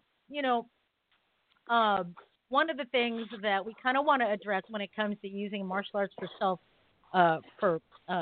self maintenance and stress relief is to, number one, realize that whatever outlet you choose, whether it's running, martial arts in this case, even like, I don't know, book collecting, reading or whatever, depending on what you do, you want to realize that this activity is to help you redirect your thought, redirect, just how you approach things as opposed to reacting to it. There's a difference. So now, before I move on, what are you doing over there? Nothing. I'm listening to you. Yeah, it sounds like this. Okay, Dan, I'm cleaning my pennies while I'm listening to you. Oh, okay. With one of those brushes. That's exactly what it sounds like. God. And it's throwing me off. I can't. It's like a couple of weeks. That's my job. Okay, like, go ahead. I have two jobs in life. I have one of my jobs is to irritate my family, and I do that very well. The other job is to throw Rusty off, and I do that well too. Yes, it's throwing me off. It's throwing me off. Okay, so you have to. Woo! So for people out there, you want to realize that you want to approach the activity as a way to redirect your thoughts into something a little more positive than dwelling on the anger and reacting to it. Okay, now. We many of us know, I was going to say we all, but not all. Many of us know that when you're under great duress, your stress hormone levels go up. Cortisol, that's bad. Bad cortisol. Bad. Well, no, actually, you need a little bit of cortisol, but an overabundance of it is, has been said to be one of the things that allows you to hold on to belly fat. And if you carry too much belly fat in relation to the rest of your body, it puts you at more risk for other diseases such as heart disease and stuff like that. So let's look at some of the reasons right now. It's science. Why martial arts itself, as well as other activities that involve physicality, help us deal with stress. So number one, it increases blood flow to the brain. Okay. So, if you don't have enough blood flow to your brain, you're feeling lethargic, slow, just not with it. You're not thinking right. And when you're not thinking right, you tend to dwell on anger a lot more and stuff like that. So increased blood flow to the brain. Released endorphins. Those are nature's mood elevators, man. Don't take drugs to elevate your mood. Endorphins, natural high. And, this kind of, intense working out also contributes to removing the chemical waste that your body produces and that clutters up your body and your mind. And it's said that these same natural wastes are linked to body fat storage and loss. So, hence cortisol and stuff like that. Now, even though you're doing that, you're getting all the endorphins and you're elevating your mood, you're increasing the blood flow to the brain, you're actually, when you're practicing martial arts, you're developing greater focus and a kind of like a a calm state of mind while you're training. And this in turn increases your discipline, which in turn correlates with decreasing your stress.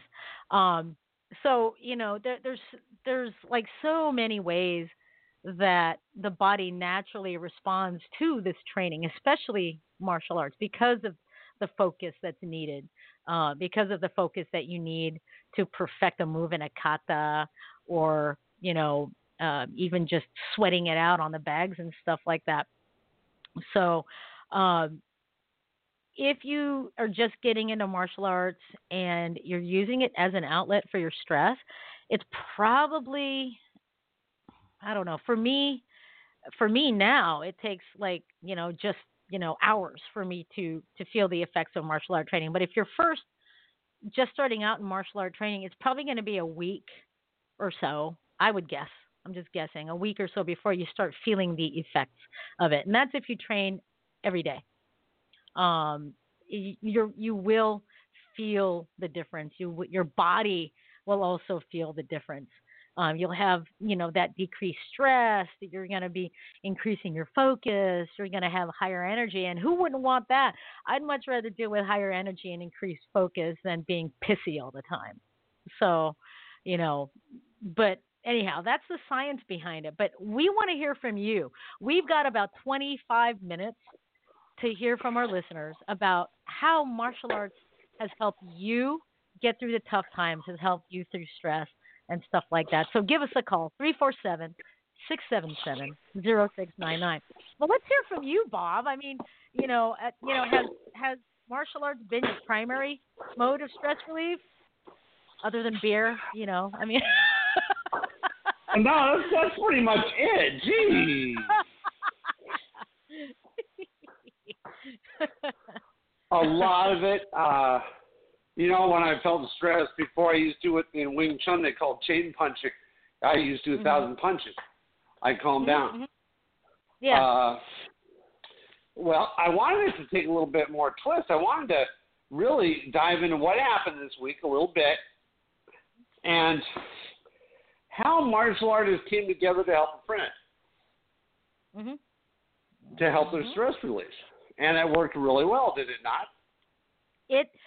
Yes, it did. I mean, you know, talking about one's passion, in this case, martial arts, for me, you know, helps a lot. In fact, let's backtrack. Let's rewind about 17 years. When my dad passed, I was back at the dojo 2 days later. We were still waiting for his funeral to happen. I was back at the dojo 2 days later, and the students were like, wow, you're here early. You know, what are you doing here? Go home. And I'm like, you know, well, the first part of me is like, don't tell me what to do. And, you know what I mean? And two, you know, it's the way that I deal with things. I go to the dojo. Every major event in my life, from deaths in the family to, losing relationships and stuff like that, I would go to the dojo because that's where I felt safe. That's where I felt not judged. That's where my energy was 24/7. Right. So what better place to be than just moping around at home. Right.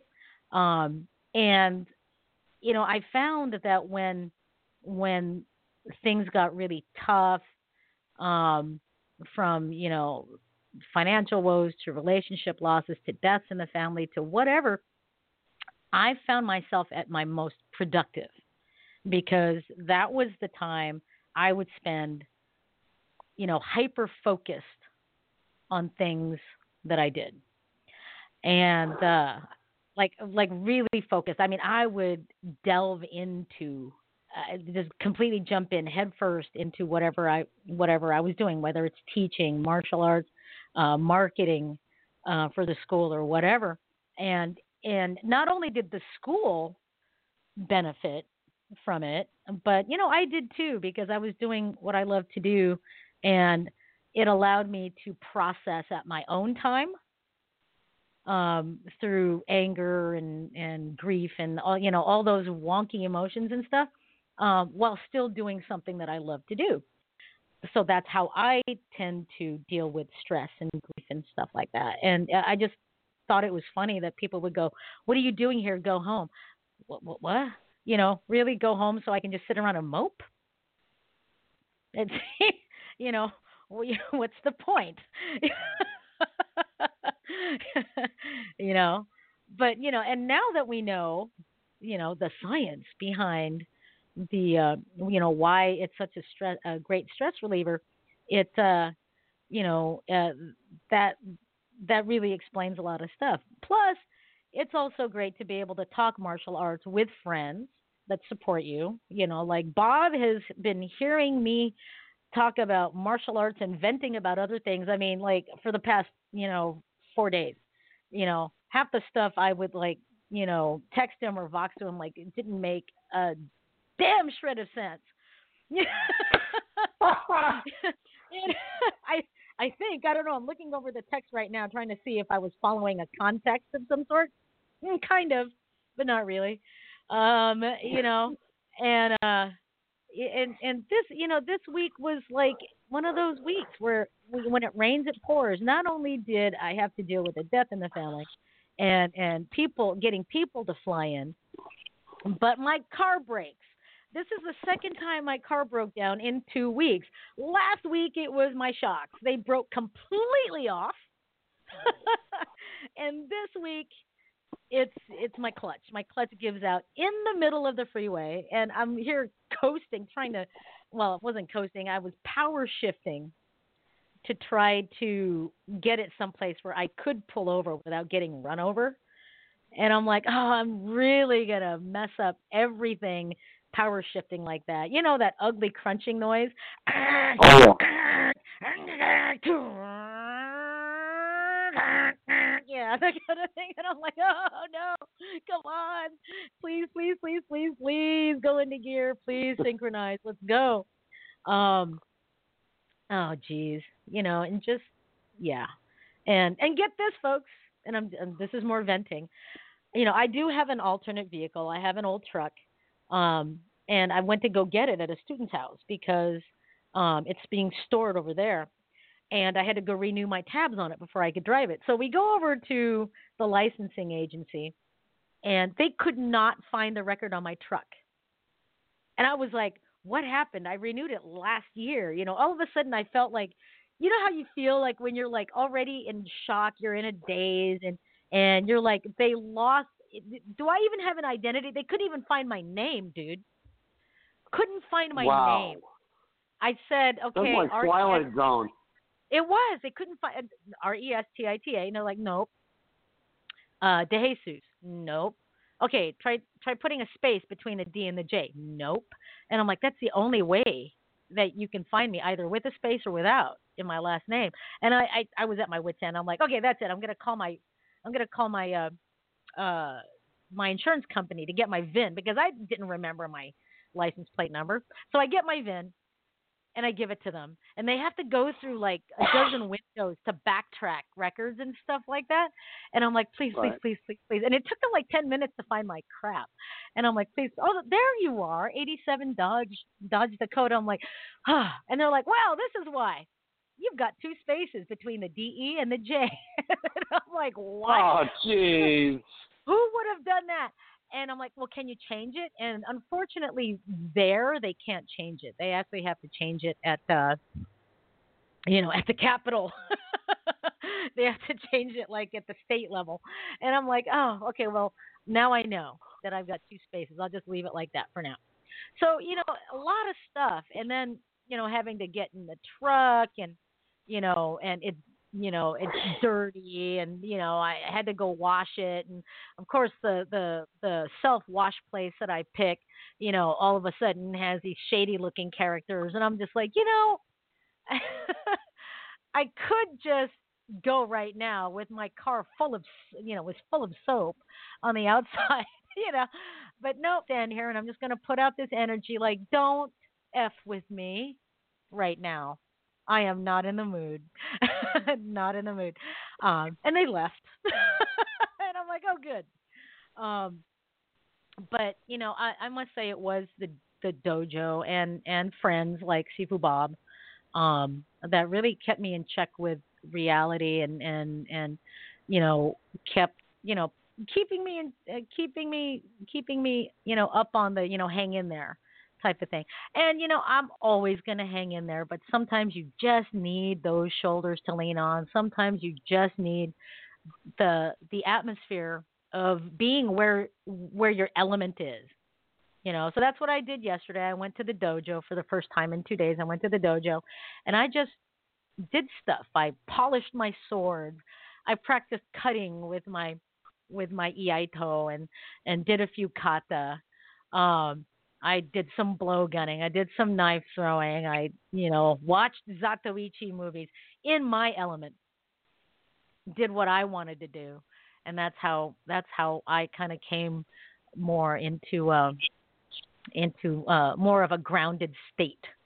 Right. Because it's like, you know what, you know, the rest of my family is kind of like, you know, a really shocked, blithering mess right now. Everyone's in shock. Right. So I feel like I kind of got to be the one to be, you know, that rock, so to speak. And I can't if I'm a blithering mess too. So it's kind of like, okay, all right. You know, that's why I spent the whole day at the dojo yesterday. And it helped a lot. I'm feeling much clearer-minded. And when I got back home, I got a ton of stuff done after I vented to Sifu Bob. Yeah. Well, it was strange on that day. I get this text. It's a blanket text to a lot of people that says, "Dear students, I won't be at the dojo today." I'm like, why is she sending me this? Mm-hmm. And I kept reading. I went, what? I got blown out of water too. Yeah. I figured it would be easier for me to send one blanket text rather than, you know, sending one to Bob, you know, and, you know, one to the black belt and blah, blah, blah, blah, blah, right? I figured I'll just, you know, text everyone regardless if they're a student or not. And he texted back. And, but the second after I sent that text, my whole, everybody. Yep.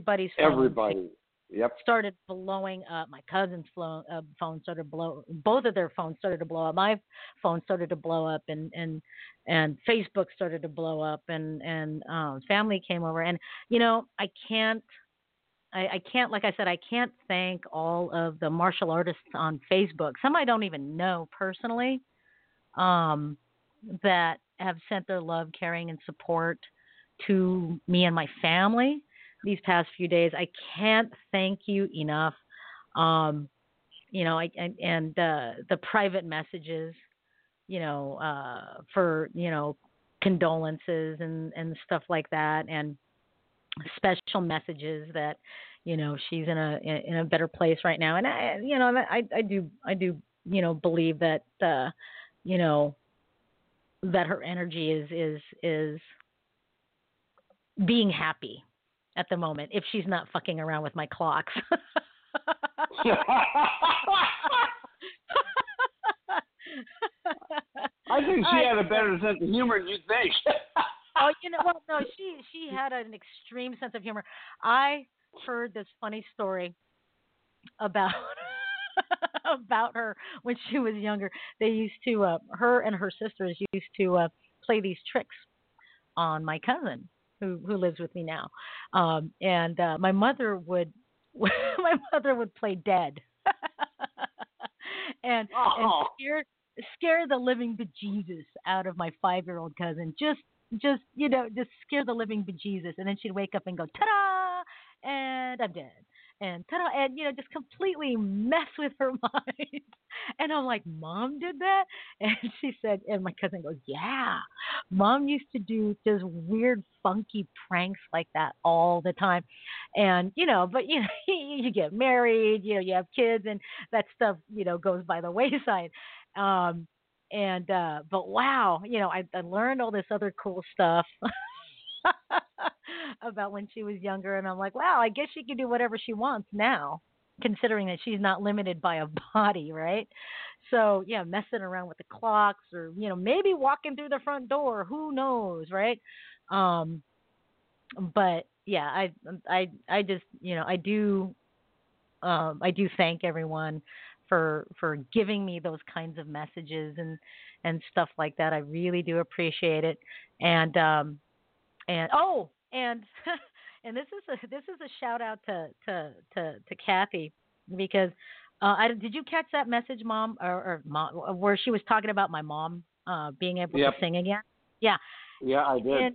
And you know what? She was right, but she wasn't singing. She was more like she was chanting Oli. Oli is ancient chant in Hawaiian, and she used to have a favorite Oli that she used to do when she was dancing for a hula halau out here. And that night, like, you know that weird twilight time where you're half awake, like when your alarm clock goes off, right? Uh-huh. Oh, yeah. There, you know, I thought I heard the song. There's a Filipino sappy song called Dahil Sayo, and I heard it on the radio. Or at least I thought I heard it on the radio, and then I woke up completely, and it was still my you know, talk radio that I listened to every morning. And I kind of took that as a sign, right? So, and you know, and I know there are people out there going, "Oh, it's just your brain doing that." Okay, so it is. You know, that's what it was. And if it's my brain, if you guys want to, you know, explain it that way, great, fine, okay. It's my brain that made me hear Dahil Sayo on the radio. But I just want to shout out to Kat. You were right. You were right. That's all I want to say. She was right. So anyhow, and that's what Mom told us too. And it's kind of freaky though when you have parents that say, you know, we'll always be there and we'll make ourselves known, and it's like, and then you feel it, and it's like, okay, you know, there's just some things you can't explain, and but anyway, you know, for all the skeptics out there, just leave it. when I die, I'm coming back and haunting everybody. You know, I told my students once that, because they know I like to mess around and joke during classes and stuff like that, and you know, they know me that there's never going to be a serious class. I'm going to be joking around. I told them if I ever pass and you guys are still around, I'm going to make it so that way I'm embedded in these mirrors, and every time you look in there, I'm going to make funny faces and drop an F-bomb every now and again in the middle of class, just so you know I'm there watching you be lazy just because I'm not there. And they all started laughing. I got a funny story that came up last night with Cynthia. Two of her students were there, and when they first started, they didn't know if Cynthia had a sense of humor. So... Mm-hmm. She said, okay, let's kneel down in meditation position. So they're sitting there meditating, and their eyes are shut, and both of them are, like, smelling this really strong odor, and it stinks. But they're not going to open their eyes. They're going to stay in meditation position. Uh-huh. And they stay there, and it gets worse and worse and worse. And all of a sudden, they hear her snicker. Uh-huh. What she was doing... While their eyes were shut, she was going around them, and she had bought this can of aerosol called Fart in a Can. And while they were meditating, she was spraying.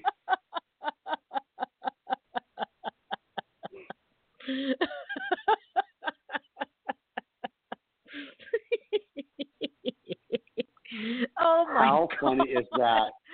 Oh, my God, Cynthia. Oh, that's awesome. Isn't that like the coolest thing? Can you imagine sitting there with your eyes shut, meditating on your knees or in Indian style or whatever, and go, oh, my God, what the hell is that smell? No, you know, the way my filter is right now, I would have opened my eyes and who the hell farted? Yeah, right. Oh, so everybody knows that her lack of filter is now filtering down, and she's blaming me for that. Yes, I am. I'm blaming you for that. It's oh my God, that's hilarious. I thought you were going to say she went around and farted in everybody's face, but close. It was fart in a can. Fart in a can. Remember fart in a can. Do you remember that? I do too. That. Whoopee cushions and joy buzzers and you know, snake in a can, and yeah, I remember all that. Remember the fake dog poop? Yes. I remember the fake dog poop. I remember when I was a kid. The fake barf. Yeah, the fake barf. My sister and I used to take like baby oil, and we used to just, shine up the fake poop and the fake barf and stuff, and leave it places so it looked wet. You know what I mean? Right. Yeah, so it looks fresh. Yeah, so, and people would just, all of our friends would just trip out. We would leave, like, barf, like, under their desks at school, you know, and stuff like that. And, oh, yuck, you know. Or we'd put a little bit of water under the barf and stuff to make it look real. And, oh, yeah, it was cool. See, and stuff like that, also a great stress reliever, folks. It is. It's a great stress reliever, assuming that you don't hurt people in the process. Yes. Like this one prank I saw on YouTube that I'm sure everyone's seen. It's a prank about this guy, a husband, I'm gathering, that's you know, playing, you know, throw the kid up in the air and bring him down and throw the kid up there. Well, anyway, he had set this up and the kid was in on it. He's throwing his son up in the air, and his son's going, again, Daddy. And the mom comes up, and they're playing, again, Daddy. And then when she comes up around the corner again, he throws a mannequin of the boy dressed in the same clothes over the second floor railing. Boo, right? Oh, my God. And goes, oh, my God. And then the boy was already gone. So after he throws it down and it hits the floor, the boy like shoves the thing, you know, up in a corner, and he lays there in place of the dog. Oh no! Oh my God! And the woman looks over the railing and goes, "Oh my God, what the fuck?" and blah blah blah, and runs downstairs. But by this point in time, you know, the guy gets down there first, right, and picks up the boy and starts running outside. So you wouldn't see the boy laughing, right? And by the time the woman gets down there and sees them both laughing, yeah, beep beep beep beep, you know, bleeped out everything, right? You know, there would have been a divorce at that point. Oh yeah. Oh yeah. You know, don't fuck around with a mother like that. Well, not with her son. No. Now it's we're almost out of time. But have you ever had people go up to you and say, God, you look familiar? Have you ever had people do that? Okay, here's something you do to mess with people. Next thing somebody comes up to you and says, when somebody tells me that I look familiar, you tell them you do porn.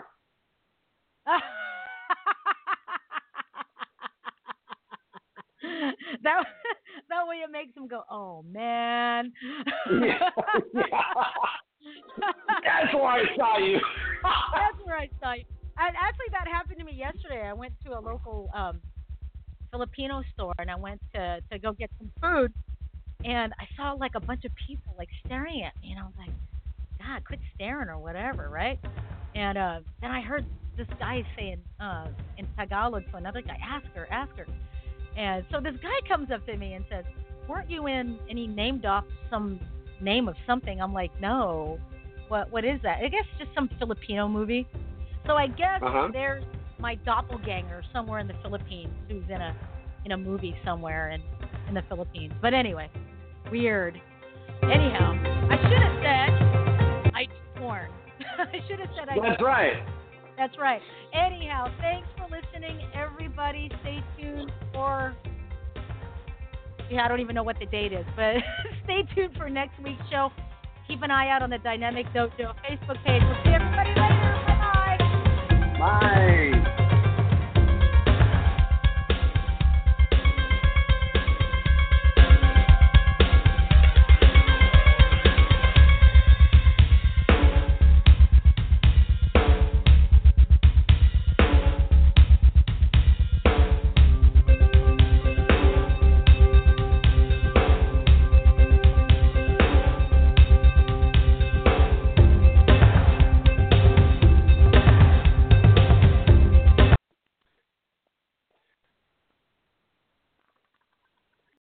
Lucky Land Slots, you can get lucky just about anywhere. This is your captain speaking. We've got clear runway and the weather's fine, but we're just going to circle up here a while and get lucky. No, nothing like that. It's just these cash prizes add up quick. So I suggest you sit back, keep your tray table upright, and start getting lucky. Play for free at LuckyLandSlots.com. Are you feeling lucky? No purchase necessary. Void where prohibited by law. 18 plus terms and conditions apply. See website for details.